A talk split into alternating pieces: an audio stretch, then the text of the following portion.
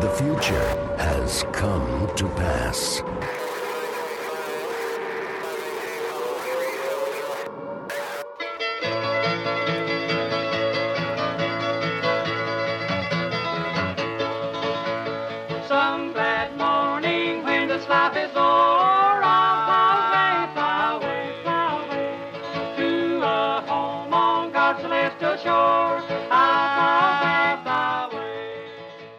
Everybody, welcome to episode three of I Survived the Rapture as we enter the home stretch on Left Behind, a novel of Earth's last days.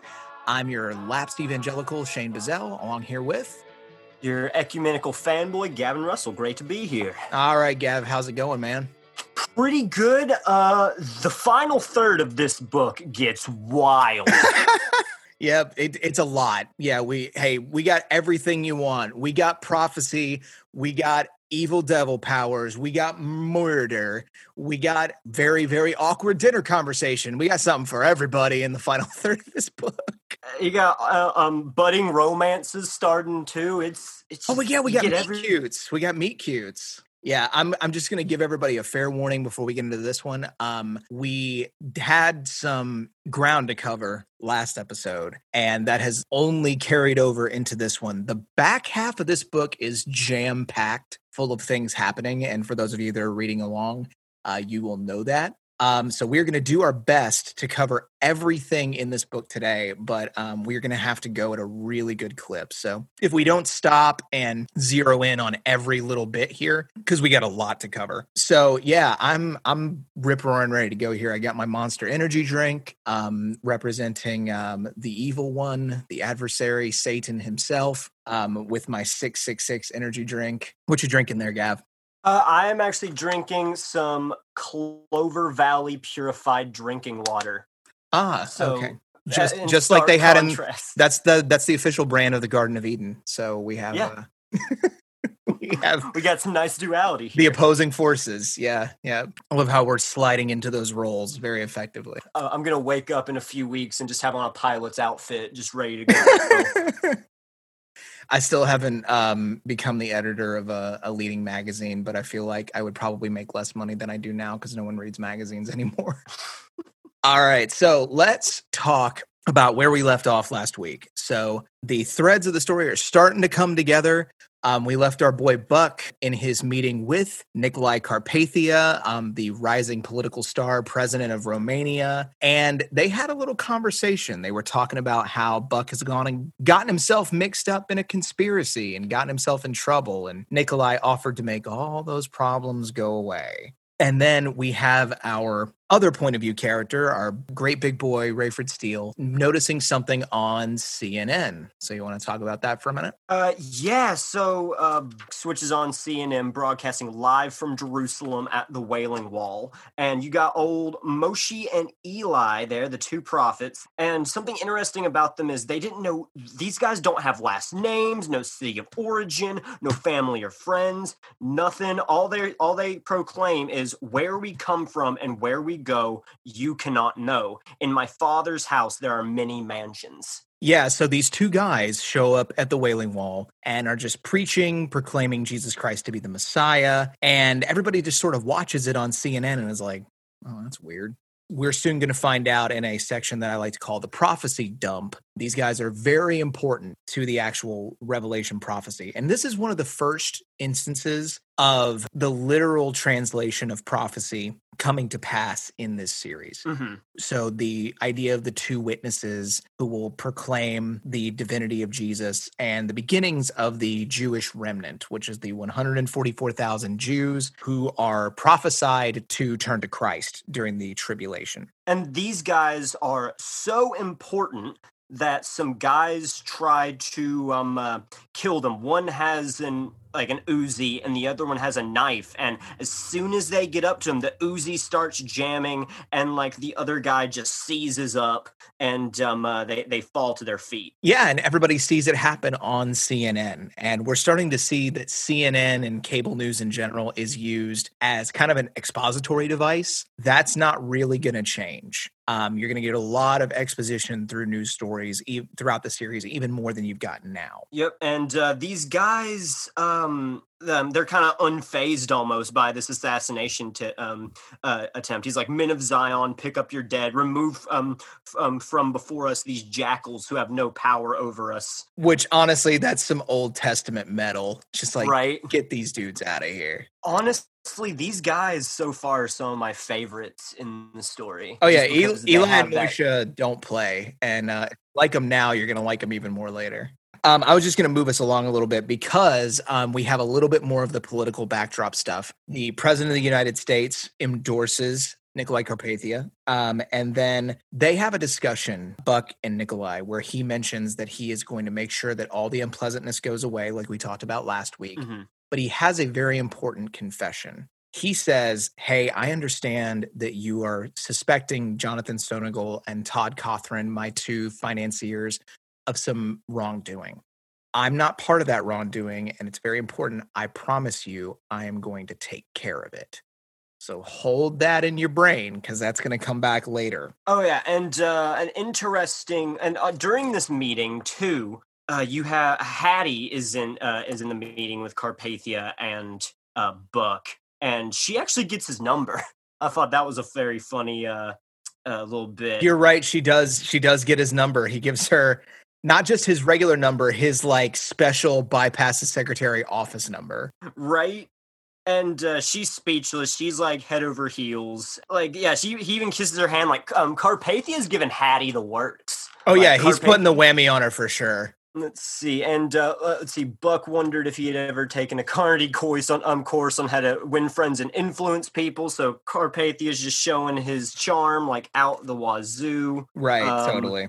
Yeah, Now, during this, as another important plot point, Nikolai brings up what his plan is for the UN, which is that total nuclear disarmament, except for 10% of the world's nukes that are going to go to the UN, basically giving the UN power to keep all the other countries in line. A seven year peace agreement with Israel hmm in exchange for use of Dr. Rosenzweig's formula.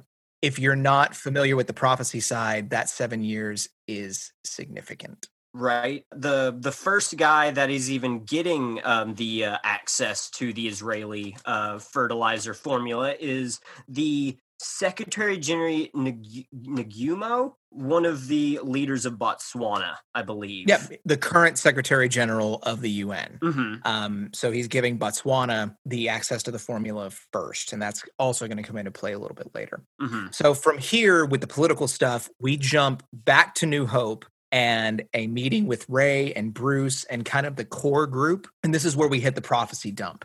I would love to spend an entire episode on this, um, but since it's going to all get unfurled throughout the rest of the series, we don't really have to. Just know that if you want to go back and do some side reading for this, Revelation is pretty fascinating we learn through Bruce's flip charts that the seven judgments of the seals, the seven judgments of the trumpets, and the seven judgments of the vials are all going to occur during this seven year period called the tribulation, and which is to be followed by a glorious appearing of Christ and a millennial reign where Christ is going to come back and rule on earth, not in heaven, for a thousand years and make this perfect kingdom on earth. All this is in Revelation. Hmm. And we also get, I think, the first mention of a very, very, very important phrase related to a character in the book. We hear the term Antichrist. Right, and this is uh yeah, this is the first uh, uh like discussion of many about who the Antichrist is. They have a discussion because they talk about how, and I don't know when you were growing up if how much the word Antichrist got thrown around, but we talked a little bit about this last week. It was assigned to every major political figure that ever came on the on the world stage. Right. but their particular interpretation of it is he's slick he's a man of peace he's a smooth talker he's going to get all the world to cooperate all these very very bad things. These are all obviously horrible things that should never come to pass. And even in the room uh, like we talked about last week uh, everybody goes what about this carpathia guy? And even the most devout christians go nah Yeah, man. This guy, this guy, um, uh, he, he's he's he's the sexiest man of the year. He's got um, uh, like interviews with everyone. No, no, man. This is just he's he's he's a great guy. And then we learn about the idea that launched like a thousand tropes and uh, a thousand fantasy characters and metal bands and tattoos. Uh, we learn about the four horsemen of the apocalypse. So the four horsemen, the first one is strife, and the what the four horsemen are kind of gets muddled in popular culture. But according to Tim LaHaye's interpretation of prophecy, there is the white horse, which is strife and confusion. That is the Antichrist. He is a conqueror who comes in the midst of strife and brings the world to heel. Um, you have war, which is the red horse, who comes, you know, to to bring death and destruction. Famine, the the black horse, that is the horse of want and need and uh, scarcity. And then you have the horse of death, the behold a pale horse. You know, the Johnny Cash lyrics. You get to hear um, about the horse of death. And by the end of these four horsemen appearing, which are the first uh, four seals that are open, the first four seal judgments, uh, a quarter of the world's population is going to be dead. Right, and then you have the sixth seal judgment, which is uh, God pouring out His wrath against the killing of the saints. Uh, this is Bruce words. Um, this will come in the form of a worldwide earthquake so devastating that no instruments would be able to measure it. It'll be so bad that the people will cry out for rocks to fall on them and put them out of their misery. Which is like great. That's super Mhm. cool and good. And then finally, you have the seventh seal, which introduces the seven trumpet judgments, will take place in the second quarter of the seven year period. Yeah, one thing that's interesting about the judgments is that the last seal or the last trumpet always is the is the opening act for the next set of judgments. So the seventh seal gets opened and it's basically an angel saying, "All right, uh, we're going to have a short intermission here. Stick around folks. We got the seven trumpet judgments coming up right now." Yeah, it is kind of like an act two. Like, yeah, there's there's the brief kind of uh period, and then and then you just got um uh 21 months of uh Of just awfulness. right. Now, we're not going to be privy to any of that in this book. Um, we're not going to get there, but we do have that to look forward to. And so, without getting into spoiler territory, the judgments themselves are bonkers and wild and crazy. So, we have a lot to see as we move forward in the story. So, then we hear about the two witnesses, how they're going to prophesy for three and a half years, which happens to be half of the seven year tribulation before Satan will kill them and they will rise again from the dead. All very specific stuff. and uh, and uh, me and you are coming um, at this at slightly different angles because you've read the book books completely before and i don't know much. I have some i have some theories on these guys that like per like i feel like these guys were just like sent to earth in in the story. Like they weren't necessarily born. A part of me just wants to say they're literal incarnates of uh old testament figures but that's just a, a hunch i have. I actually think that that's implied. Um, Mhm. I don't remember if they specifically put the put that that on the nose, like if they say specifically that that happened. But I think that's I think you're absolutely picking up on what's meant to be implied that they Mhm. are a reincarnation or a you know a version of Moses or Elisha or somebody who's sent down specifically for this purpose. right which uh good fan fiction bro Uh, yeah, I mean, as far as Christian fan fiction goes, it reads very well. mm-hmm. This is the kind of stuff that plays directly to that evangelical fan fiction audience because it's happening in Israel. Um, these are two um, almost reincarnations of Old Testament prophets. If anybody messes with them, they get immediately struck dead. Um, it's Old Testament metal that really sort of appeals to that like fire and brimstone kind of stuff. So it's really it's really kind of neat. Yeah. Uh, let's see. So next, after the whole uh, Car- um, Carpathia thing, unless you want to zoom in on that meeting a little bit more. Oh no, I'm past I'm past the meeting now. Okay, gotcha. All right. So now we have. I have Buck meeting with Steve.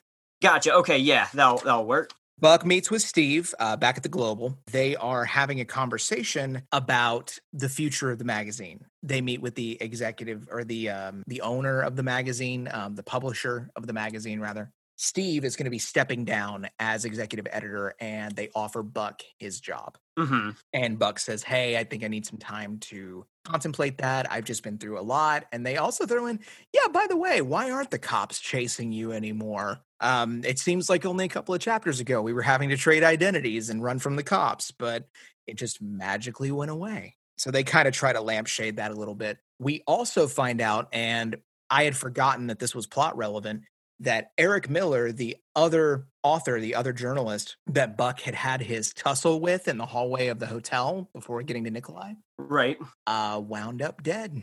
Yeah, he's been cashed. Yeah, Um, fell fell right off the Staten Island ferry. right and uh, that that will plot like that will be something that they uh they re- they repeat a few more times as we keep going on that's uh that's a, a crucial figure and it's in no way uh linked to um uh dirk burton at all Another character just mysteriously dying. No, not at all. And that's going to bring us into the section where we have kind of our players set up for the final act here. Buck is given access to Carpathia specifically through Steve. He is also giving Hattie access to Carpathia through his connections and their connection to Rosenzweig. Rayford is starting to fulfill his role as a core member at the church hmm but Buck and Hattie are going to meet. So all these threads are kind of starting to get pulled and come together. Specifically, I wanted to point a couple things out. One of them is apparently Mother Teresa got raptured. This was written before her passing, um, which I find really interesting because obviously she's a she's a Catholic saint. Right which uh th- that uh that gets more into the whole catholic bashing which they uh they do a little bit in this section like there's there's one specific line that I, i'll um uh, when we get to it i'll mention it where they uh they they throw another uh jab at the pope but yeah yeah i didn't pick up on that that's that's wild It's it's interesting, and I wanted to to call it out because, like you said, there's been so much Catholic bashing. Why Mother Teresa? I think that they just threw that in there because when you think very very holy and and um you know important christian figure yeah because she's kind of like an archetypal like um uh like symbol of piety like anytime uh like who you think you are mother teresa like she's that kind of like Yeah. she's uh synonymous piety and with benevolence yeah and which i think i do need to go on record here in saying that in certain circles there's been a lot of journalism done around how she actually lived and the things that she was actually promoting um, that may not have been as overall benevolent or may have had some negative side effects. So i'm not i'm not on this podcast to bash mother teresa. There have been several journalists that have done a lot of looking into her life and the way she uh, the way she cared for people and that doesn't quite hold up to scrutiny. So do your own research. It's worth looking into. It's a fascinating topic. Mhm. So we see the um, like you said, the the witnesses are attacked, they the attackers are killed. And then, like I said earlier, we start to have a confluence of characters. Everybody's gonna meet in New York. Um, they show Mhm. up, Ray and Chloe show up in New York to have the meeting with Hattie, which we get more Hattie bashing. Uh, she seemed dim at times, and she was only a physical diversion. right yeah like And like it doesn't get better. We start in with what I'm calling Hattie bashing by way of exposition, mhm. where the other characters stop bad mouthing her, or they they rather they don't stop because they continue to say like, "Oh, she's terrible." The, the authors just start writing her as bad, you know, Mhm. as ditzy, dumb, easily influenced. Um, she's just written as just this terrible character. which uh, to briefly touch on this uh, that gets just worse in book two from what i've read so far It does. like it just but we'll get there when we get to it it's just like th- this is just a prelude to um uh, um uh, hattie's like uh, character change yeah, they refer to Hattie as a groupie um, when it comes to Nikolai. right and like even like with some of the dialogue um i noticed with uh when hattie's like talking about um uh, like how excited she is to find like to be able to get there like buck is just like man i i, blew it like i'm just uh getting all these uh groupies on carpathia's not gonna like me just because i wanted to introduce a fan to him Yeah, and uh but yeah, specifically the word groupie just made me go ugh. right This is another another just involuntary interjection of the week for me. I think my defining word was ugh. you got oof yikes and ugh And uh, I think it had gross last week. I think gross. yeah, yeah gro- gross was the archetypal second one I'm running out of interjections, but this week was just ugh. because for all the crazy action and where the plot goes in this final section, we're still reading Left Behind. So I've oh, I have another one. It's come on, man. That's my other one. So you'll you'll get a couple of the lines that I pointed out as come on, man. right Um, so Buck, after this other meeting with Carpathia, decides to take the editor job. Mhm. um, which is very important and is going to come up in the plot later. I'm saying that a lot this episode Right. um, because a lot of this stuff is planting seeds that are almost immediately going to pay off. Not to spend a minute bashing Jerry B. Jenkins' writing. I mean, the guy's written how many did you say? 107. 170, uh, more than 175. Oh my god, um, uh, Stephen King, unbelievable. I wonder if his other books get as like cr- like convoluted as this. I don't know. We'll I, have to we'll have to look part of me actually that. wants to grab another one of his books that's not in this series and just see what it's all about. Because I know LaHaye bro, um, partnered with another author to write a series. I think it's called Babylon Rising, Mhm. which is uh, I don't know how it's related or if it's related to this series at all. have to have to take a look at it sometime. Um, so we're back to Ray. Uh, more Rayford hand wringing. Um, worried about Hattie. Worried about Chloe. Worried, worried, worried. This is all that Rayford does for several chapters: is talk to Bruce and be worried about people in his life. He starts going into his um, suspicions surrounding Carpathia that anyone talking about peace and unity is automatically suspect Mhm. which I immediately went, ugh. So I actually wanted to hear what you think about that, about that evangelical specific worry about people preaching peace and unity. How did that strike you?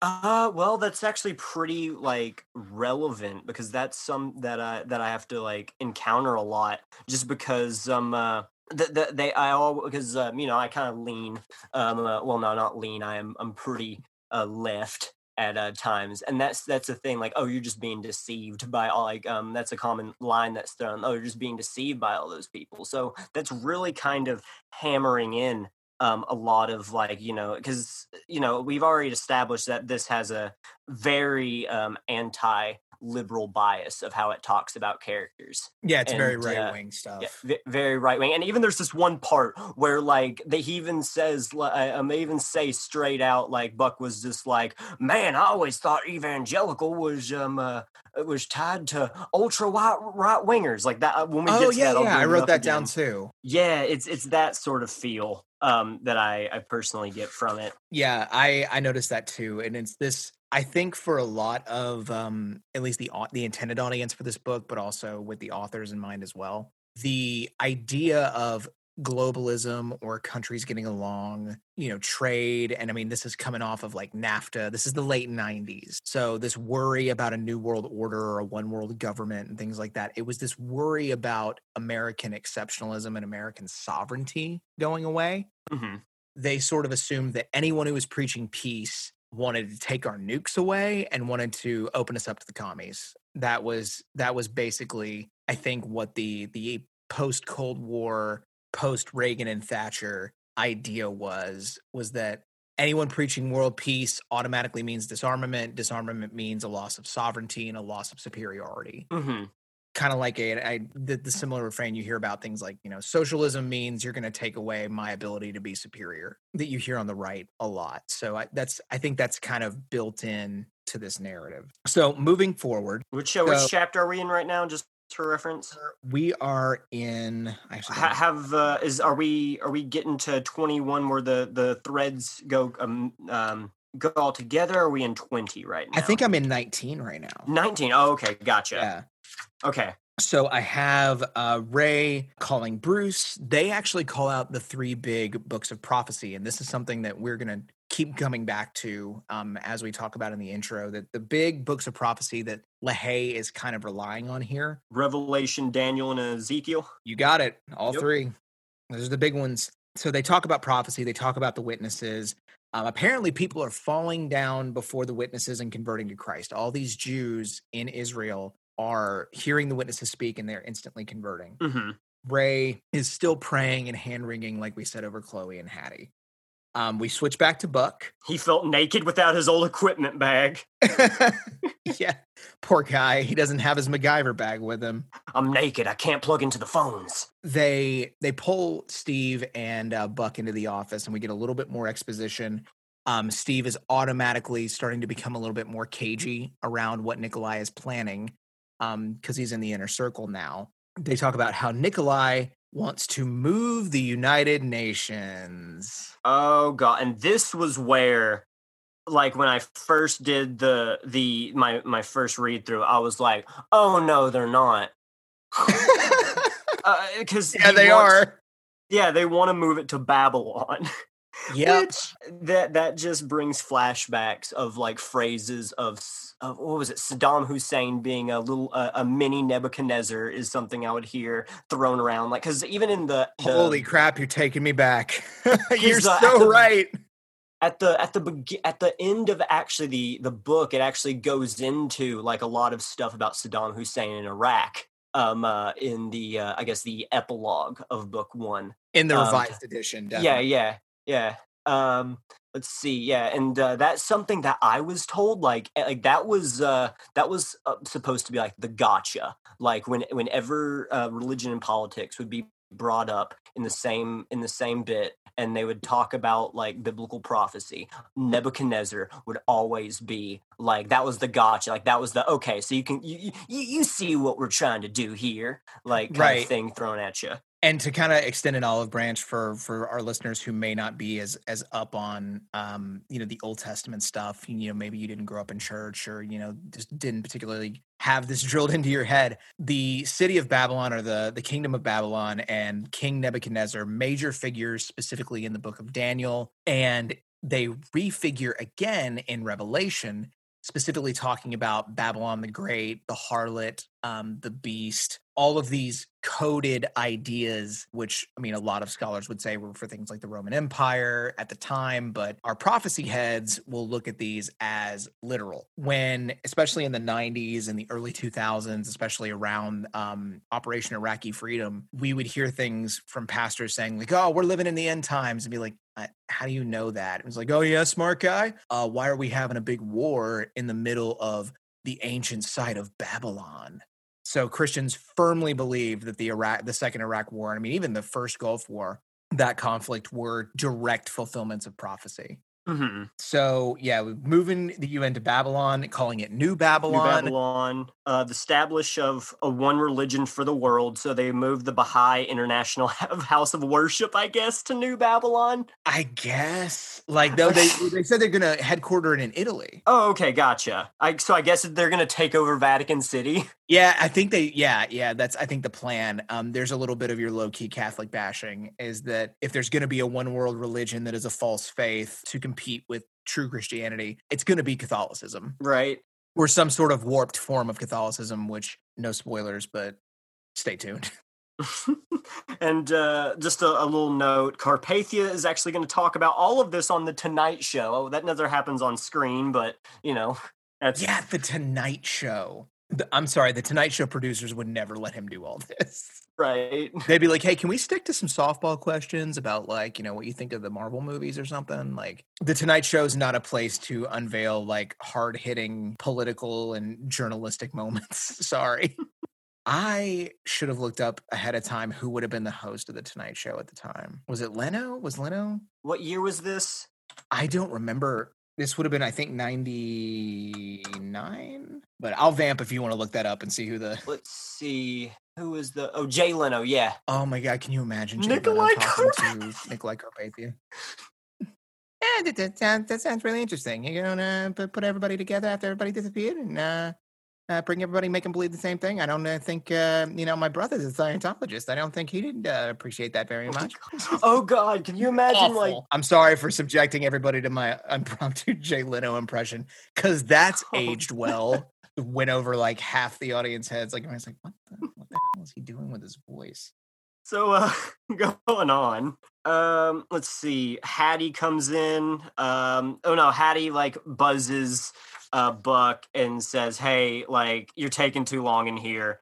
And so then he starts wrapping up a little bit. Right. And we hear about how the Carpathia story ends up being so important that they almost want to bump Buck's massive rapture story back so they can talk more about Carpathia. I don't think that actually goes through because Buck ends up writing kind of both the stories at the same time. But we start seeing the world come become more and more infatuated with Carpathia. And then we find out the story that Eric Miller was working Uh, on. yeah, the, the I actually have this highlight. The title of Miller's series was New Babylon: Stonagal's latest dream. Uh oh. What is it about all these people getting close to this Stonagal guy ending up dead? Hmm. So we're going to have uh, some people with theories as we go forward. I just want to also point out the demands that Carpathia is making, which we've already gone over, I don't care if we were in the midst of a literal alien invasion like from Independence Day. There is no way that the United Nations could exert enough power or that any nation of the world would agree to this.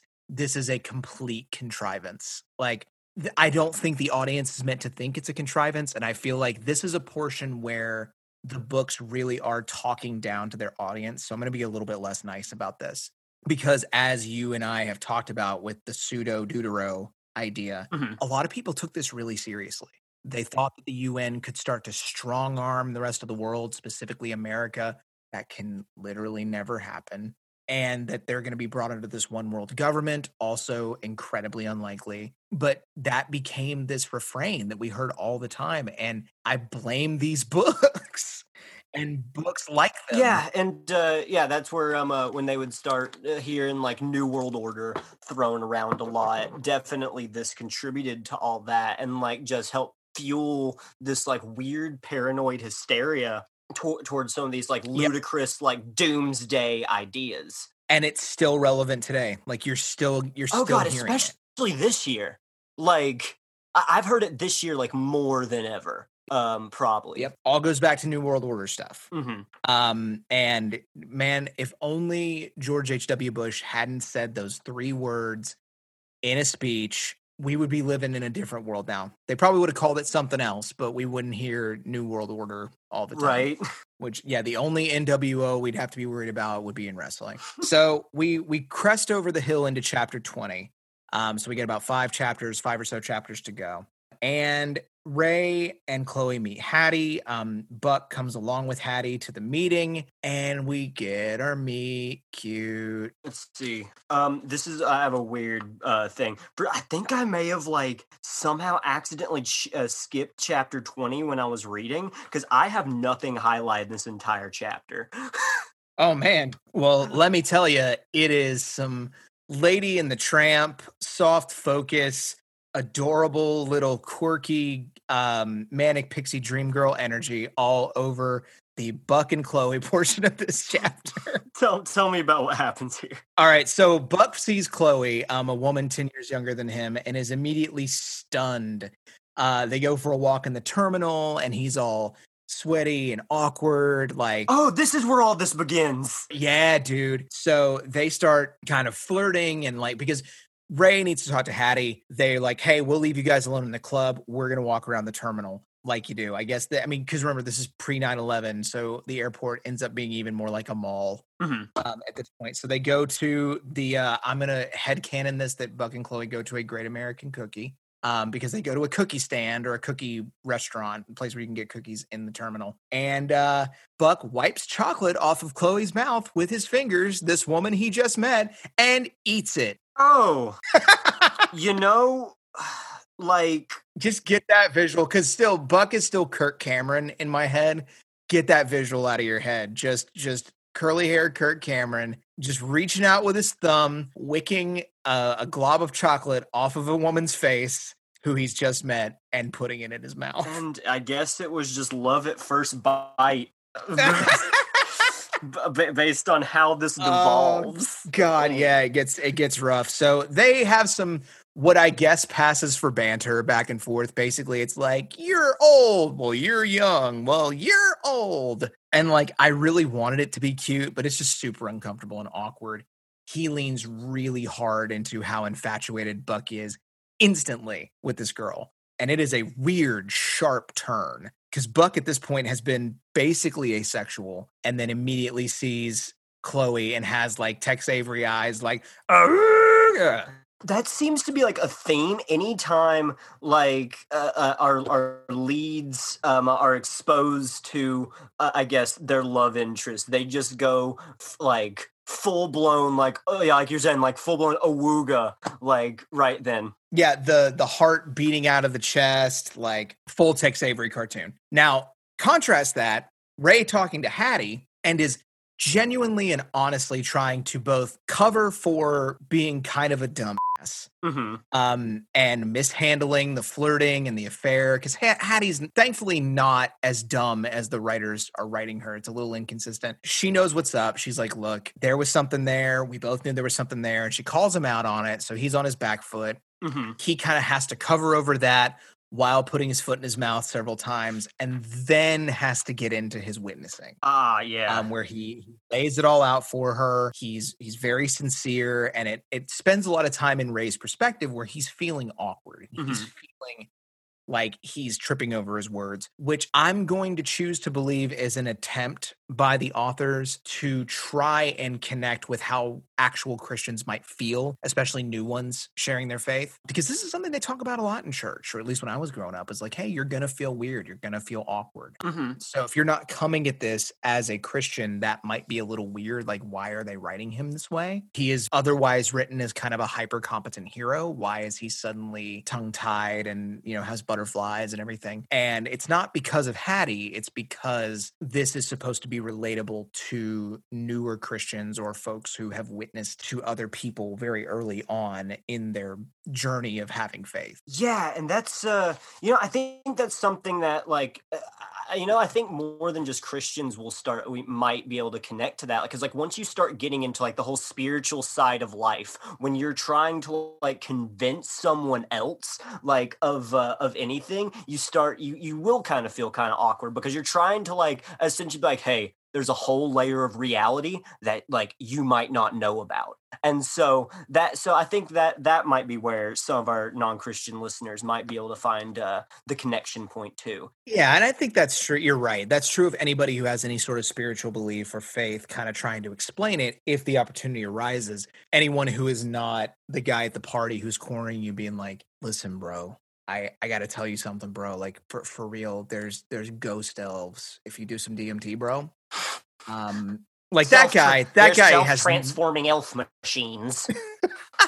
That guy that guy listens to too much rogan and has no problem telling you all about his spiritual journey. But for a lot of people you know especially in the more mainstream religions or they may be a little more casual but if it's somebody you care about which ray is written to clearly care about hattie it Mhm. can be awkward. It can be weird because this is something that he cares about and he wants her soul to be saved so but he doesn't quite have the toolkit um you know he's not a he's not a pastor he's just he's speaking from the heart this guy and it's actually pretty admirable. Yeah, you know, and like that's one of the things I've noticed about Rayford when he is like um uh, giving his shtick is like sometimes after he he gives it, like he feels like, and we'll get into this in the dinner party, which is next chapter, but he'll almost feel like a little bit unsatisfied, like he didn't say the right things, like um uh, uh and sort of thing. So he's always like he's always aware that what he's saying is a little bit out there, but it's what he act he honestly believes. Yeah, totally. And you mentioned the dinner party. So why don't you transition us into chapter 21?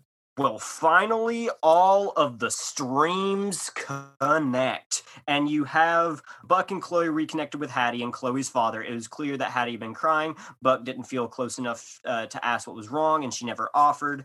Uh, and then Buck um, uh, goes in to give an interview with Rayford over dinner. And it's a swanky dinner. Right, yeah. And this is one of the moments that I even noticed like how much like money is being thrown around. Like one, um, before they even get there, Buck like upgrades his seat to be right next to Chloe and then like starts putting on his best suit and tie. And um uh, Hattie had spent like a long time in um uh, in a beauty salon. Chloe is just looking like in this amazing dress. Like everyone is schwanky. They spend a lot of money to be schwanky. Yeah, she's in like an they're just- evening gown. Like it, this is almost black tie. This restaurant that Mhm. they're at, which is is written so weirdly, and the fact that the that Jenkins feels the need to say, "Oh yeah, by the way, Chloe looked five years older in her evening dress." I just went, Ugh. "Ugh, ugh, Right? And uh, what you what you said about it's like black. It, it literally is black tie. Like it even remarks like you wouldn't have gotten into this thing if you if you weren't like dressed to the heels. Yeah, which is so weird. And I know we, I think we pointed this out either last week or the week before. The perspective is written from a place of privilege. We have Mhm. we have well-to-do um, folks, houses in the suburbs, very um, lucrative professional jobs. They have access to money. They may not be considered wealthy, but they are definitely upwardly mobile. This is an absolute Clinton years story. Like Mhm. booming economy, they got money to burn. So that kind of puts them in relation to your Stonagals and your Cothrans, the guys who have enough money to control the world. Imagine what insane amounts of money those guys have. Right. And uh, then you start getting into the actual uh, dinner party. Uh, Rayford starts having this weird like doubt because like Chloe and Hattie are getting close. He's like, I want, I hope Hattie's not trying to turn Chloe against me. Yeah, which is really weird. That was weird. Yeah. And then Rayford sees Hattie and like doesn't even like comment on like how she looks. He's like, I'm not going down that path again. Un- again, weird. like not even gonna be like, hey, you look nice. Yeah, like you can't even compliment her. Like you've spent this entire book sexualizing this woman, and then now you're eh, that is it's a very Christian like evangelical thing um that you hear in like Promise Keepers and stuff like that, which is a, a men's organization for um in I think it might just be Assemblies of God. It was something that I grew up around. Ugh. This idea of like not looking at women lustfully and whatever. But it's like, dude, you can say like to this person who you supposedly care about that spent a lot of time on her appearance, hey, you look nice, man. Like, hey, Right? you look great. I mean, it it's okay, especially if you're going to consider her a friend. Like, compliment. Hey, guys, normalize complimenting your friends. Normalize telling your friends they're hot. Exactly. Like, it's fine. It's not going to kill you, and it's eh, it doesn't mean that you're married now. Right. It, it helps it helps boost your friend's confidence. That your super bugged eh, me, like it. man. That really bugged me, and it's because it's so. It really is very regressive. Like you know, your you know your friend, be it male or female, spends a lot of time on their appearance, and then you're like, oh, I I can't even look. It's just I hate that. I hate it. Right. Uh, then Rayford uh, throws more money around and like bribes the guy at the door to to to make sure that um uh, they can even get in. Oh, dude, he does a big baller move. He's like, he's like, uh, my buddy Benjamin Franklin thinks we should have this table for an indefinite amount of time.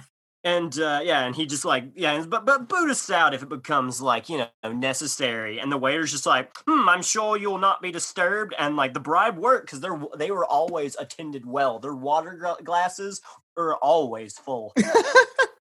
It's just so funny like that i the tropes because we talked about like the mafia talk Mhm. in the first episode but like the tropes that they choose to lean on in this book are so funny that's a thing that i'm sure happens you know but like it is such a tropey thing so we get to the table and we have this is a portion of the book that gets kind of repetitive and, and you and i talked about this off mic that the, the book does get quite repetitive Mhm. um, on a lot of things. They say the same prophecy things over and over again. They talk about the same plot beats from different characters' perspectives.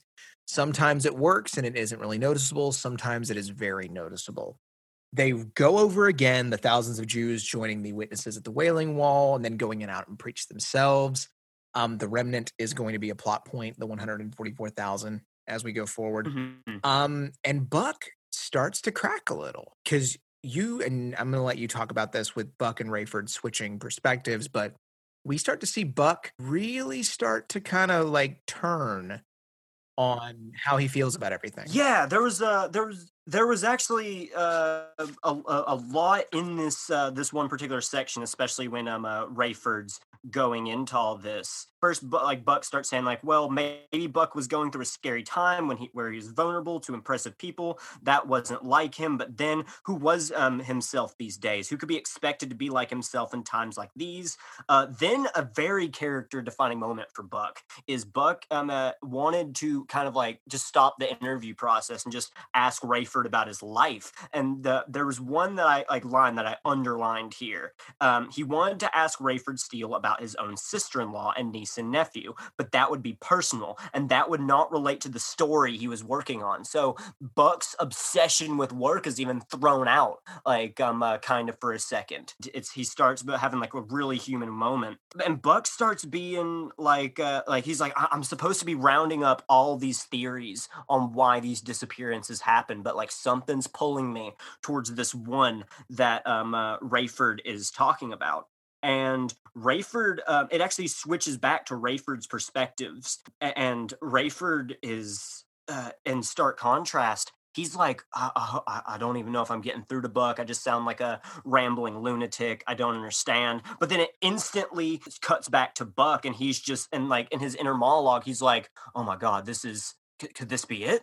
So it, I really like how they actually do that here, where there's a lot of doubt and a lot of uncertainty from everyone's character's perspective, but it's not registering with the other characters like they all think feel like they're kind of being foolish but um uh, they're all kind of like just having like a big moment with each other Yeah, um, I totally because I wrote a couple of lines down um, about Buck getting chills. Um, he's excited about everything Ray's saying. He wants to believe, and I wrote down for the first time in his experience, Buck Williams was speechless. right I in before uh, anybody listening thinks that this is too sudden of a turn uh, for Buck. In a normal narrative, it would be Mhm. that he just has this weird, all of a sudden, interest in this topic when he's normally a pretty level-headed, skeptical dude. In addition to him seeing the Gog and Magog incident, so he's witnessed something supernatural already. We are not counting, and this is something that is in between the lines, and you kind of have to be brought up in church, um, or at least be familiar with the doctrine to understand this. But Buck is implied to be experiencing the prompting of the Spirit. hmm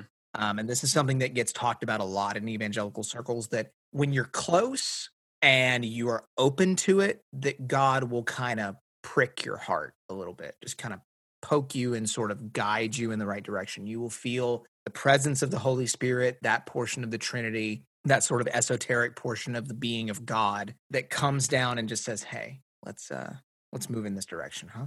hmm like hey why don't you why don't you why don't you pull on that thread a little bit and that all has to do with whether or not you were open to the idea what the condition of your heart is you know what you you know whether or not you've opened yourself up to the possibility that god could exist or you know wants a personal relationship with you has a plan for you. So if this seems sudden within the context of the doctrine where it's being written it's not. This is a very specific type of christian experience that is being portrayed here. Hmm And I, it kind of flows back into like once you start like I think because I can kind of because I can uh, look at that from a secular point of view as well and see that once you start becoming immersed in a in a community the the the serendipity and the synchronicity like ramps up like a hundred percent.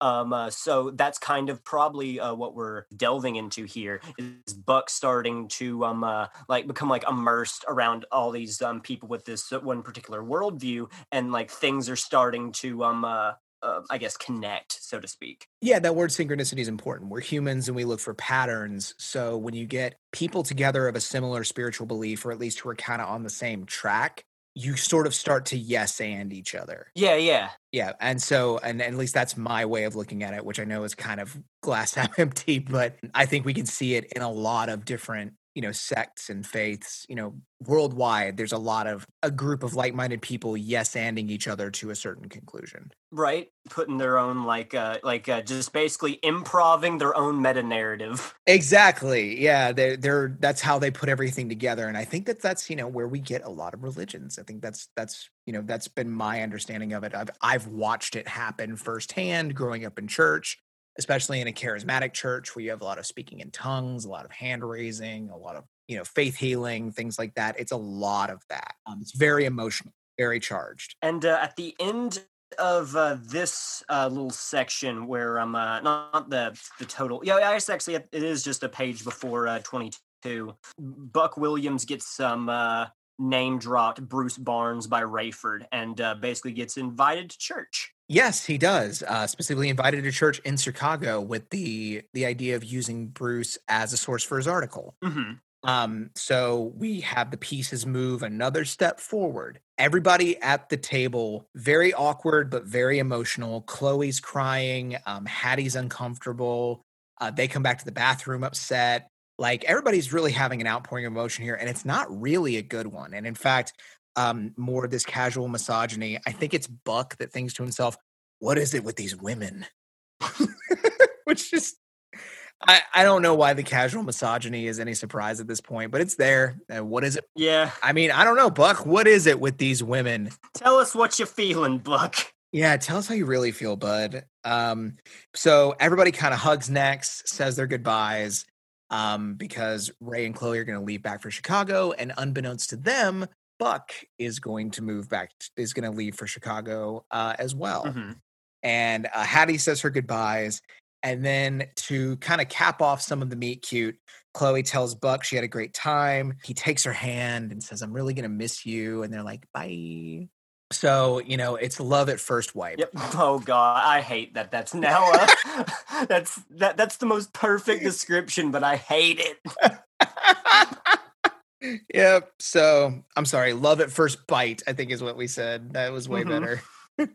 this is terrible. All right. So we move into chapter 22. We're we're rapidly um increasing in pace here. So Buck is reeling. He's thinking about Faith. He's thinking about Chloe. Like he's got the butterflies in his stomach. Like he's onto something.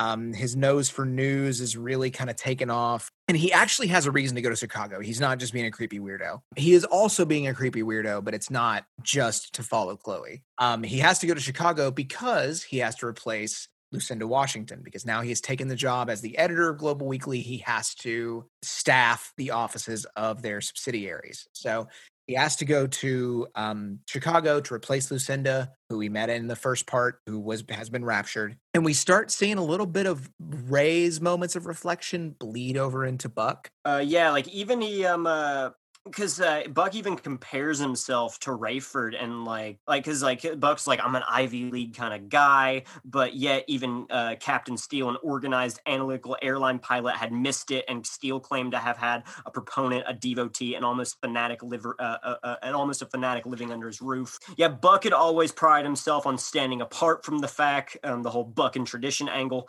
uh, for including the human, the everyday, the everyman element in his stories when other resisted such vulnerability. But now you're starting to see a lot of uh, the whole Rayford side coming into him, where he's seeing like the Holy Land attack as like a watershed event. He's starting to feel like a bit weird about um uh, covering the whole the whole story. He's starting to have like, well, you know, I'm I'm covering all these theories, but I want to like highlight the one that I actually think uh, might have some like the most uh, credibility. Right. And Buck is going into full um, what we would call seeker Mhm. mode. Um, this is another kind of evangelical term. He would be considered a seeker, someone who is opening themselves up, who feels that Holy Spirit prompting, who is looking to find salvation. But he's there's a line, um, and I can't remember who said it, but it was something that they got tossed around a lot. I want to believe, but I need help with my unbelief Ah, and I don't remember if that was a there was a philosopher who said that or something, but that's a that's a pretty I heard that line thrown around in church a lot that you you want to believe, you want to be part of this uh, this religion, this experience, this faith, this relationship, but all of your mental blocks that you've put up, your skepticism, your rationality, you know, your your own personal failings are in the way.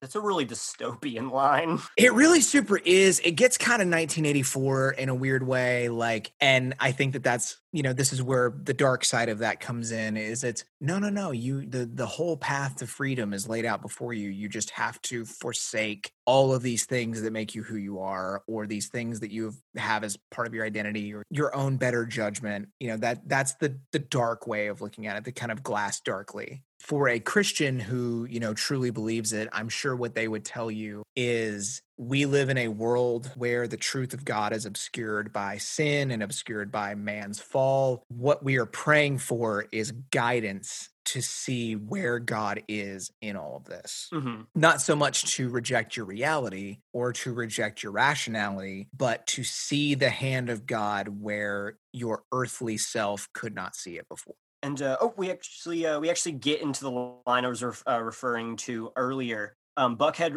read and even written about those kinds of people, but even at his level of worldly wisdom, he never quite understood the phrase. He always considered the born again label to be akin to ultra right winger or fundamentalist. Uh, hey, uh, LaHaye and Jerry B. Jenkins, your bias is showing.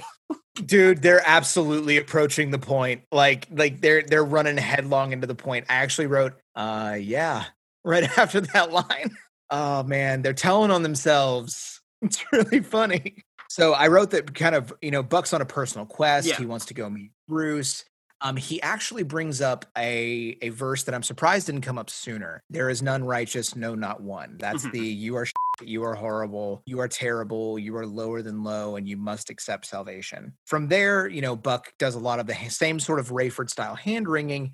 Then we cut back to Ray Right. um, for more hand wringing. He has what I think is a really admirable moment. Like, this actually legitimately touched me. Like, all cynicism aside, he thinks to himself, if I could trade my salvation for Chloe's, I would do it. And of course, any Christian is going to say, well, it doesn't work that way. It doesn't Mhm. at least in that doctrine, it doesn't. But that's the kind of self sacrifice. Like Ray is a good dude, Yeah. man. He really is. Like he, he really loves his kid. You know, he makes mistakes. He owns up to his mistakes. Like he's an actually admirable character that you could say that these books are guilty of making their two main boys into some Mary Sue's. I'm already bought in. I don't care. Like, I, I think Ray is a really admirable guy. There, I'm like he's a decent dad. Like he, at least he, he becomes one at least through his journey. Yeah, and even like how he approaches like uh like sharing the faith, like he he's tr- he is actively trying not to be like a Bible thumper about it. He's trying to let Chloe have her own free will and come to these conclusions on her on her own. So even with that, he's he's trying to approach this respectively. Yeah. And, you know, he prays and he hears the voice of God, you know, in his heart. Because th- this is not one of those supernatural levels where the voice of God is literally speaking. We're Mhm. not there yet. But he feels that prompting of just have patience, just, just let her be. Yep, and uh, and uh, funnily enough, uh, there's a lot of parts of this book that are italicized. Uh, the the line that you mentioned, "There's righteous, no, not one." That's one of them. And um, uh, patience, let her be, let her be. It's almost like this is like your. Uh, it's almost like it's not like quite red letter level, but every time something's italicized, that's something that they're really being like, okay, this is like important right here. It's it is almost red letter level. You're right because those could- those could be said as you know words of God, like God kind of taking a minute to talk in the story. hmm Definitely. So we find out in the next bit um, that he actually gets an answer to his prayer. hmm So Buck um, does his super creepo. Oh, move God, no- oh, God, his this. seat to be next to Chloe. And then No, he- it gets even creepier. all right, so he sits there.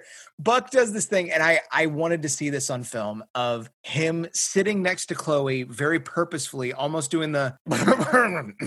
Ah, it sure is good to be me, Cameron Buck Williams. If only someone noticed that me, Cameron Buck Williams, was sitting next to her and Right? wasn't looking out the window. Like he's trying to get her attention without being a weirdo, and it just makes him even more of a weirdo. yeah, because Chloe, for some reason, for like the first bit of this, is just kind of staring out the window. I think she's like, she, I think she it confirms that she is actually praying in this. Yes, moment. we find out that she is praying, and Um, but she's just like praying, looking out the window, and Buck's just sitting there like, "M- when's she gonna turn around? Even starts getting tired. Like Buck starts like uh, legitimately starting to fall asleep. He's like, no, I want to be awake when she looks at me. Oh, it's so weird. Like, dude, you're you're overthinking this. You're making it weird. But so they start talking. Chloe's ecstatic because she, we find out, has prayed to God for a sign that he cares about her.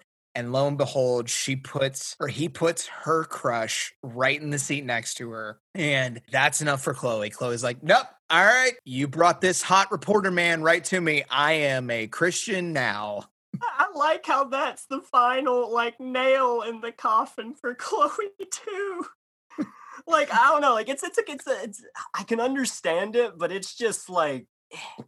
It's a weird moment. It's a Um, little it, it it edges close to that casual misogyny thing because they had referred to her as boy crazy before. Mhm. But overall, it's a win in the inside the narrative of the story because she, you know, takes two empty seats behind her, calls her dad from the cockpit because Ray's flying the plane. So he puts it on autopilot, goes and sees his daughter. They pray together.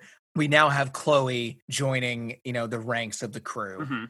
Um, so she's she's on the born again side now, especially with this weird moment of like Ray and Chloe kind of crying and hugging, being emotional, and like this lady like looks across the aisle at them all weird, and Ray's just like, "She's my daughter." And then the the woman just goes, "Right, and I'm the queen of England." Why is that hard to believe that the pilot's daughter happens to be on the plane? Like it would be more likely that the person he's crying with after this national tragedy is probably a relative or someone close. That's not weird, lady. Like I don't I don't get it. Yeah, that was It's like just the weird, and uh, that's like uh, that's like just a random add-on to like the end of chapter twenty-two. So like, I guess they just threw that in there for comedic effect. I guess it doesn't land. Um, but I think it's more another thing that we would be remiss not mentioning. Uh, Chloe tells Buck not to wait. Mhm. Don't tarry.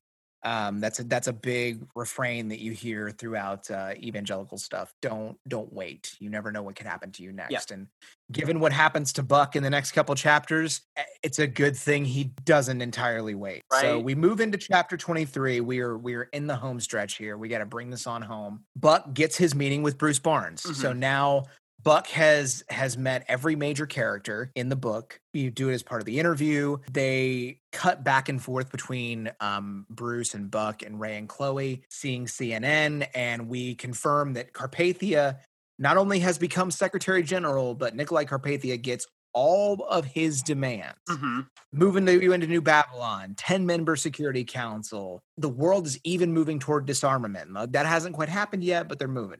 They get the seven year pact with Israel, the distribution of the formula. They even ask him about the one world religion, and he's like, "Well, sounds like a good idea. He actually says, I can think of little more encouraging than the religions of the world finally cooperating. The day of hatred is past.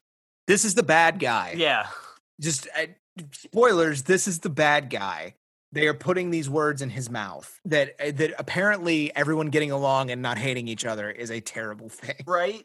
I'm not going to stop highlighting that. This is the this is kind of the backwards super backwards worldview that we're looking at here. So they talk about one world currency one world government one world religion and he says the idea of a one world government resonates deep within me. So he's already talking about this and they are fast tracking this stuff at a level which in any realistic scenario is ridiculous. It is ludicrous to think that this stuff would move that fast if at all uh, Nikolai calls for Buck to meet him in New York with a bunch of his top people. They're going to meet at the UN building. Uh, someone writes Nikolai is pure as the driven snow. I don't remember who said that. Buck is going to be the only member of the press asked to meet on Monday. Nikolai also asks to meet Hattie as well. So Hattie's still in the, still in the game here. hmm Um, so we cut back to Ray.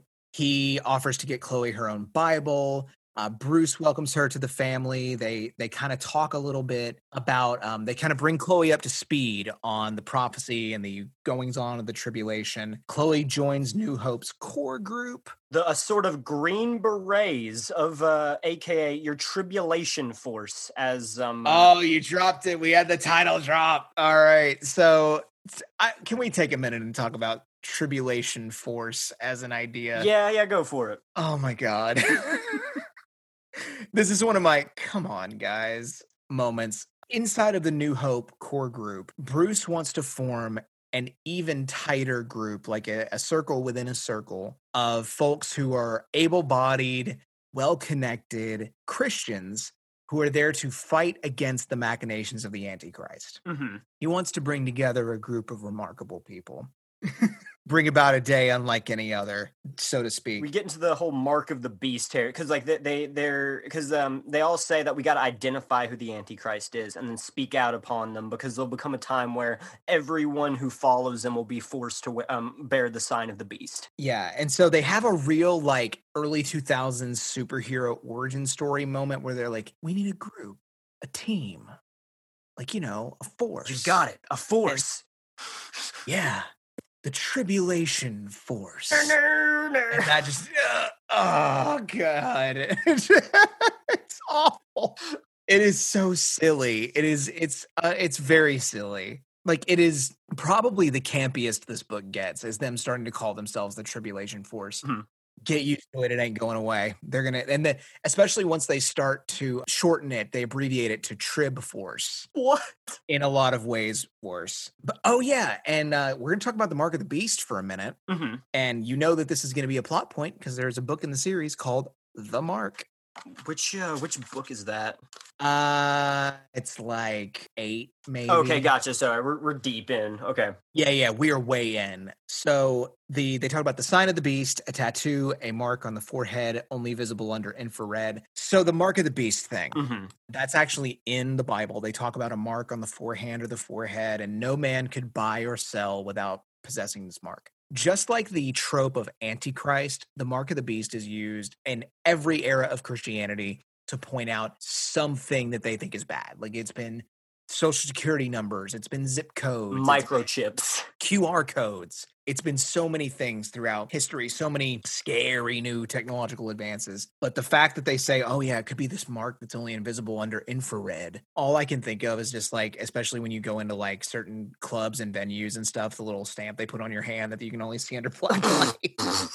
like the bouncer just like shines the black light over your palm and is like, you're good, come on. So Buck, um, having his meeting with Bruce, they have a real kind of honest conversation. Um, Bruce kind of tells his life story over again. This gets a little repetitive, but Mhm, he tells Buck what you and I have already been talking about. God's trying to get your attention. mhm. And Buck's like, well, he's got it now. They kind of recap all the information about the Antichrist, the how the Antichrist is a deceiver with the power to control men's minds. Buck finally puts it all together that he's pretty positive Nikolai is the Antichrist. The reason he's able to do this is because the announcement for all the things that um, Nikolai is going to do, Bruce hasn't seen it and yet he brings up everything with the seven years, the Babylon, um, the one world government, the one world currency. All this apparently is in the Bible. We're going to talk about in some future episodes about whether or not it is truly in the Bible, because that's I'm not sure if you mentioned this because I kind of like zoned out for a second, but um, uh, they um uh,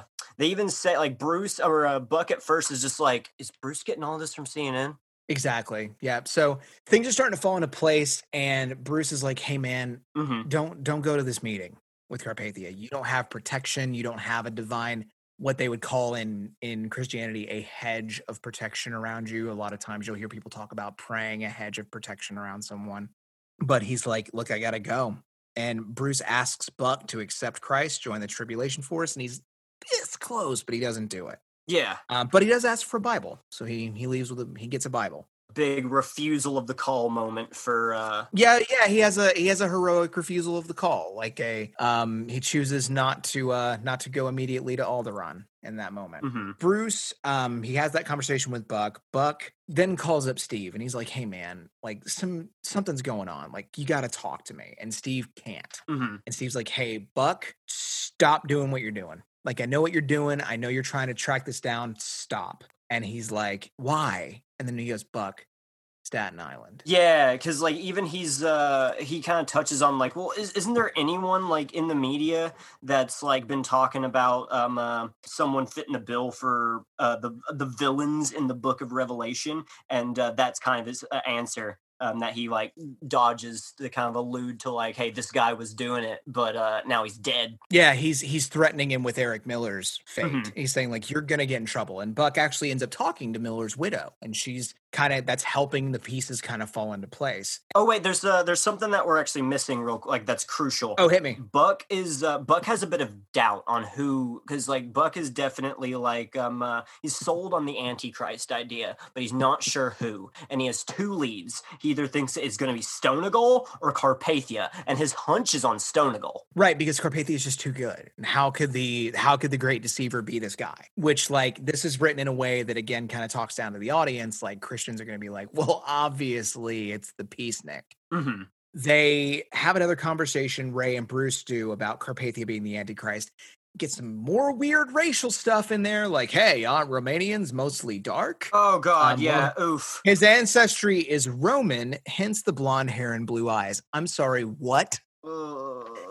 All right, this is just the weird racial stuff. Like, okay, Romans, uh, not traditionally. I don't know if you've ever been to Rome, or yeah, not a lot of blonde-haired, blue-eyed folks. Uh, Mhm. generally speaking, in that part of the world, got to go a little further north for that. It's not typically what you associate with Italian heritage, which is super weird. And then they start painting Hattie as this kind of just vapid, easy lay Mhm. um about and it, so there's more of that that she's kind of that she's standing Carpathia super hard. So Buck does go to church on that Sunday because he has to fly out Monday for the meeting. Mhm. Um, and, and Ray and Chloe see him in church, and then he does another weird, creepy thing um, by leaving a note on Chloe's door talking about, "I want to come back and see you. Um, I can't hide my attraction to you. Pre- please pray for me."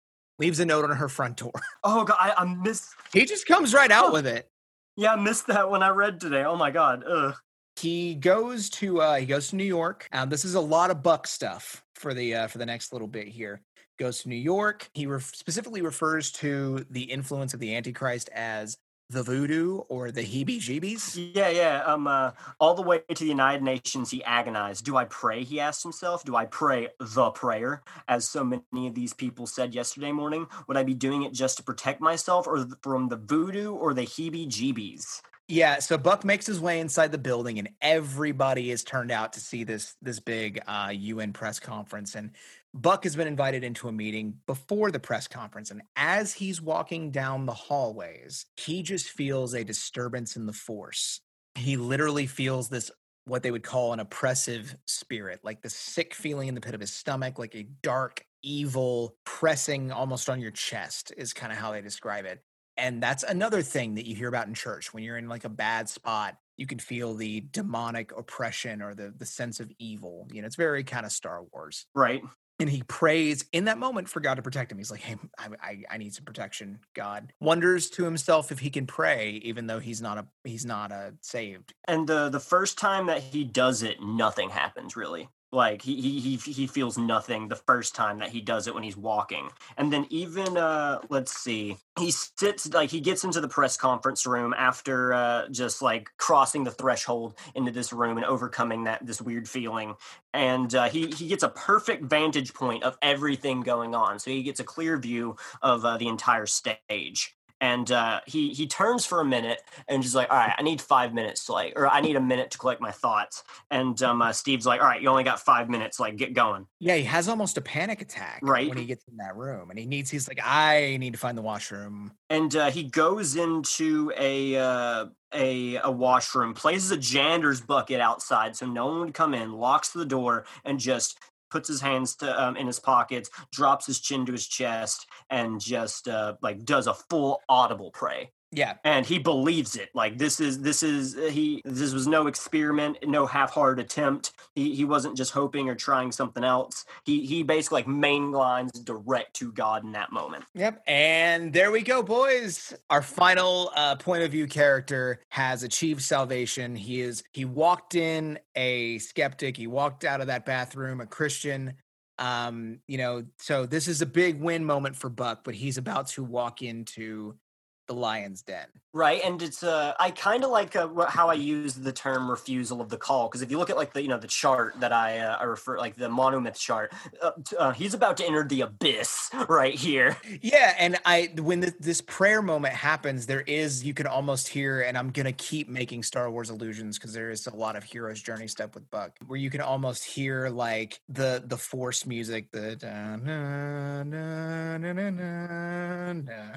and he leaves he walks into the room and he starts seeing all of his all of his friends and all the people that he knows he sees carpathia he sees steve he sees stonagal he sees todd cothran he sees rosenzweig and last but not least he sees hattie durham Mm. at this inner circle meeting for the most powerful man on earth there is the flight attendant who just a couple of weeks ago told him he could not vandalize that airplane's phone Yeah, that's a that's a it's a big shift for Hattie. That's only going to get even more wild um uh, once we get into the next book. yeah it is But uh so uh, Carpathia starts going around like introducing to everybody, but then like once he get like even says like Carpathia has this like litany um including appropriate name and title and uh, but when he gets to Buck he hesitates and he says, Mr. William, uh, I welcome you to the team and confer upon you all the rights and privileges that goes along with your station. And Buck is a bit weird because it's like, what do you mean? Like, um, uh, to, to himself, he's he's he doesn't really fully understand because he already had all of that conferred to him. You know, like he was there on job business. He didn't need to be given permission to do anything. So I, I want to jump into this real quick. Okay. Did this seem like it was supposed to be echoing like a a almost like Masonic initiation or something? Yes, it did. Carpathia is going around the room, and I I'm not a Mason. Um, I don't I don't have any member family members that are or anything, and not that they could tell me anything if they were. But the way Carpathia goes around the room, shakes their hand, embraces them, each member, and looks them straight into the eye, and says the same litany over and over again. I welcome you to the team and confer upon you all the rights and privileges of your station. And uh, may you display to me and those in your charge the consistency and wisdom that have brought you to this point. and he's saying it, and everyone's kind of falling literally under his spell. Yeah. he's doing it. It is he- he's doing he's doing some magic here. Um, we get our first moment of real kind of sinister magic coming out of this guy. He's he's putting I wrote he's putting the whammy on him. Right, and it's interesting because Buck is seeming like uh, even like very um, subtly, and not, well, not too subtly, but it's um uh they don't hit it quite on the nose. Is uh Buck is actually able to resist this? Like he doesn't even like say anything when um uh when Carpathia like says this to him. And even Carpathia's like, oh, you know what? You're most welcome, even though he doesn't say thank you. My slightly overcome and tongue-tied friend. Carpathia it kind I think cuts kind of notices what's happening and just covers He's it up. on to him. Yeah. He's on to him at least a little bit. Um, because this is all very important because we see what's going to happen next. And this, if you were on board up until this point, this is you've you've been here for the pledge, the turn. We're about to hit the prestige. Here we go. Carpathia goes around the room, gets to Jonathan Stonagal, his oldest friend, his biggest backer, welcomes him to the team. Stonagal is insulted, Yeah, yeah. Stonagal, um, wrenches his hand away. yeah, kind of has his the the a same thing as Buck, but yet he's more like he's more um overt with his refusal. basically don't talk down to me i made you what you are as a response He uh, well, he he calls over the guard. And uh, he's just like, well, one of my techniques is my power of observation combined with a pro- um, uh, prestigious uh, memory. He start he, he he very casually mentions, you know what, Mister Guard, uh, Mister Otterness, um, uh, I think the the person's name is. Um, uh, yeah scott yeah, Scott. He's like, you know, Scott, I can tell you the make and model of the caliber of the weapon you carry on your hip. I will not look as you remove it and display it to the group. And Stonagal like starts having a panic attack. Like he's hyperventilating. because it's super weird and menacing like he's like take your gun out Yeah, it's show yeah. everybody Show, everybody this now gun. give me the gun now give it to me and he announces exactly what he's going to do next he's like now jonathan stand over here i'm to shoot you in the head Yeah, and this, this like so the first time I, I listened to this, I was uh I was just working and like I kind of zoned out for a little bit. Um, uh, but this is where like it caught my attention. I'm like, oh god, what? Because just like within a few pages, full left turn of where this th- this scene is heading. He tells Stonagal to rise and um uh and then kneel yeah, and then kneel, and then Stonagal's like, I-, I won't do that. And he's like, oh no, you're gonna kneel for me. And everyone starts kind of freaking like, Nikolai, what are you doing? And uh Carpe is like, everyone sit down. Yep. Uh, and then and then you get, I think this is my favorite line in the entire book, just because of how sinister it is. He looks at Hattie and goes, My dear, you'll want to slide your chair back about three feet as to not soil your outfit just casually to Hattie Durham. And she goes, What? Uh, he actually says hair, skin, skull tissue, and brain matter will hit you if you don't move. Oh, Um, and then he says, I see part of my role as a teacher. I don't need your help anymore. Talking to Stonagal. And I mean, you could just hear the light strings of like, you know, classical music starting to play while he's just with calm ease, just effortlessly directing this room as he's about to kill this guy. Also, when Stonagal is dead, I'm going to tell you all what you remember. And he also ends up killing Todd Cothran too with the same bullet. This really bothered me. It's a 38 special. If he's using defense rounds, it's a hollow point. It's not going to pierce through Stonagal's body. It's going to get caught in there. this is his devil voodoo gun magic. Yeah, if he's uh, maybe he's got JFK bullets. I don't know if he's using a full metal jacket round, like an actual practice round. Like it's gonna, it is gonna pass through both men, but it's probably not gonna do the same amount of damage in order to kill Cothran. It might kill. It's definitely gonna kill Stonagal, but I, it just bothered me from the ballistic side of things. I'm like, it's 38 special, dude. Like, I mean, just just shoot them both. Like shoot shoot one guy, then sh- shoot the other guy. Come on. So it gets everything gets hectic. He places the gun in Stonagal's hand and goes, "Oh my god, what a tragedy! He killed himself, and he shot Todd Cothran too. It was awful." And everyone believes it. Everybody's been completely Jedi mind tricked. The whole, except for Buck, Yeah. Buck is the only one who sees what actually happens. So now the moment that this happens is is very harrowing and it's very dark and it's it absolutely succeeds at cementing Nikolai as here's our bad guy. right uh and like and like i said like this this was actually shocking for me like this this threw me off guard and i think i don't know this scene is very very effective in what's it's trying what it's trying to do like you were saying and um buck has this moment like after this happens he doesn't know what to do but then you get another like italicized god moment where god tells buck to just like don't say anything just stay quiet Yeah. Act like he's stunned and and you still don't know whether or not Carpathia is onto him. So I just want to say he's evil, he's a murderer. Nikolai remains my favorite character. He's my boy. I'm so proud of his ascendancy. Good job, dude. Uh, he's fantastic. He even actually gives almost a Lannisters always pay their debts moment to Buck, where he's like, Didn't I tell you I was going to take care of these two men? Now I've done it. yeah i like how both of our favorite characters get this big moment in this scene it's a nice uh it's fantastic. I love him.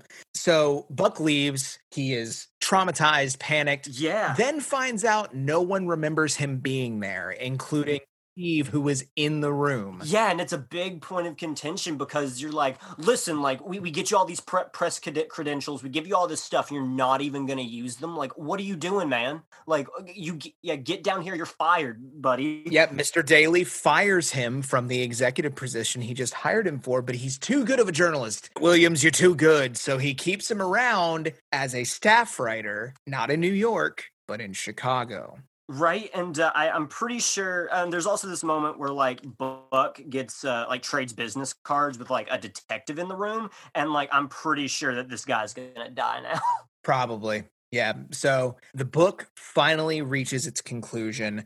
Buck frantically gets on the phone to Ray and Chloe and goes, Look, Carpathia is your guy. I, he's your man. I'm coming to Chicago. I want to be part of this tribulation force. He flies to Chicago, which is now going to be his home. So everybody's, all four members of the force are now part of, they're now living in Chicago and they meet Buck at O'Hare. All four of our Fantastic Four meet in the terminal, and we close out the book with the task of the Tribulation Force was clear to stand and fight the enemies of God during the most chaotic years the world would ever see. Cue Avengers music right there. and uh I think in this last section, like, does uh does he officially join the Tribulation Force in this last, or does that start? Uh, does or does that like next step happen in uh book two? I think he says on the phone he wants to. Okay, gotcha. Yeah, so he's at least like interested because I know there's a like right before like he tries to join before, but he gets turned down. Like he's like, no, this is only for like uh, Bruce is like, no, this is only for our, like Correct. circle." Yeah, that that happened a little earlier, and he actually offered to join, and Bruce told him no. But now he's got the Salvation Merit badge, so he can join. yeah. So that brings us to the end of Left Behind, a novel of Earth's last days. What are we thinking, Gavin? How, how did this? How did your first foray into a Left Behind book leave you feeling as we wrap up? Here? You know, it, there was a lot of like when I first got into it. Um, it was I, I was kind of like off put at first. I was like, okay, this is kind of like this was really store uh, slow storytelling and a little bit awkward. But like as I got to the end of this, like I am fully invested. Like I've I'm already listening to book two. I am like just it, this d- did its job. Like I now like am fully invested and go, okay, what does the other 14 have have in store? if this is like your if this is your your call to adventure, your uh, your first um uh, part of the the larger story, like what are we going to get into next? And just uh, and based on like what I know about like Revelation and how um uh and just uh, kind of stories in general, I'm like looking at some parts and just going, oh, how are they going to do that? Or oh my god, or is or um uh, or looking at a character and go, oh, this is this going to be their like end game? Look, I I'm gonna tell you without spoiling. If you're already doing that, and if you listening at home are already looking at Revelation, going, "How are they going to do that? How are they going to do that?" Stay off of Wikipedia. Stay off of plot summaries because you're not going to be disappointed. Uh, it only gets weirder from here. So next week, I think we're going to do a little bit more of a lighter episode, a little bit shorter, just kind of breaking down some of the trivia and kind of our general thoughts about the first book before we get into book number two, Tribulation Force. But that's going to wrap it up for this weekend's episode of I Survived the Rapture. Thank you so much for listening. I have been Shane Bazell. And I've been Gavin Russell. And we'll see you guys next week. And until then, don't let the Antichrist take your gun. Bye. Okay, that's our show. Please remember to subscribe and review us on Apple Podcasts, Spotify, or wherever you get your podcast. And uh, join the community on Facebook, Twitter, Instagram, all at Rapture Podcasts. Uh, you can email us at rapturepod at gmail.com, and we really want to hear from you. Thanks for listening. And lead you astray.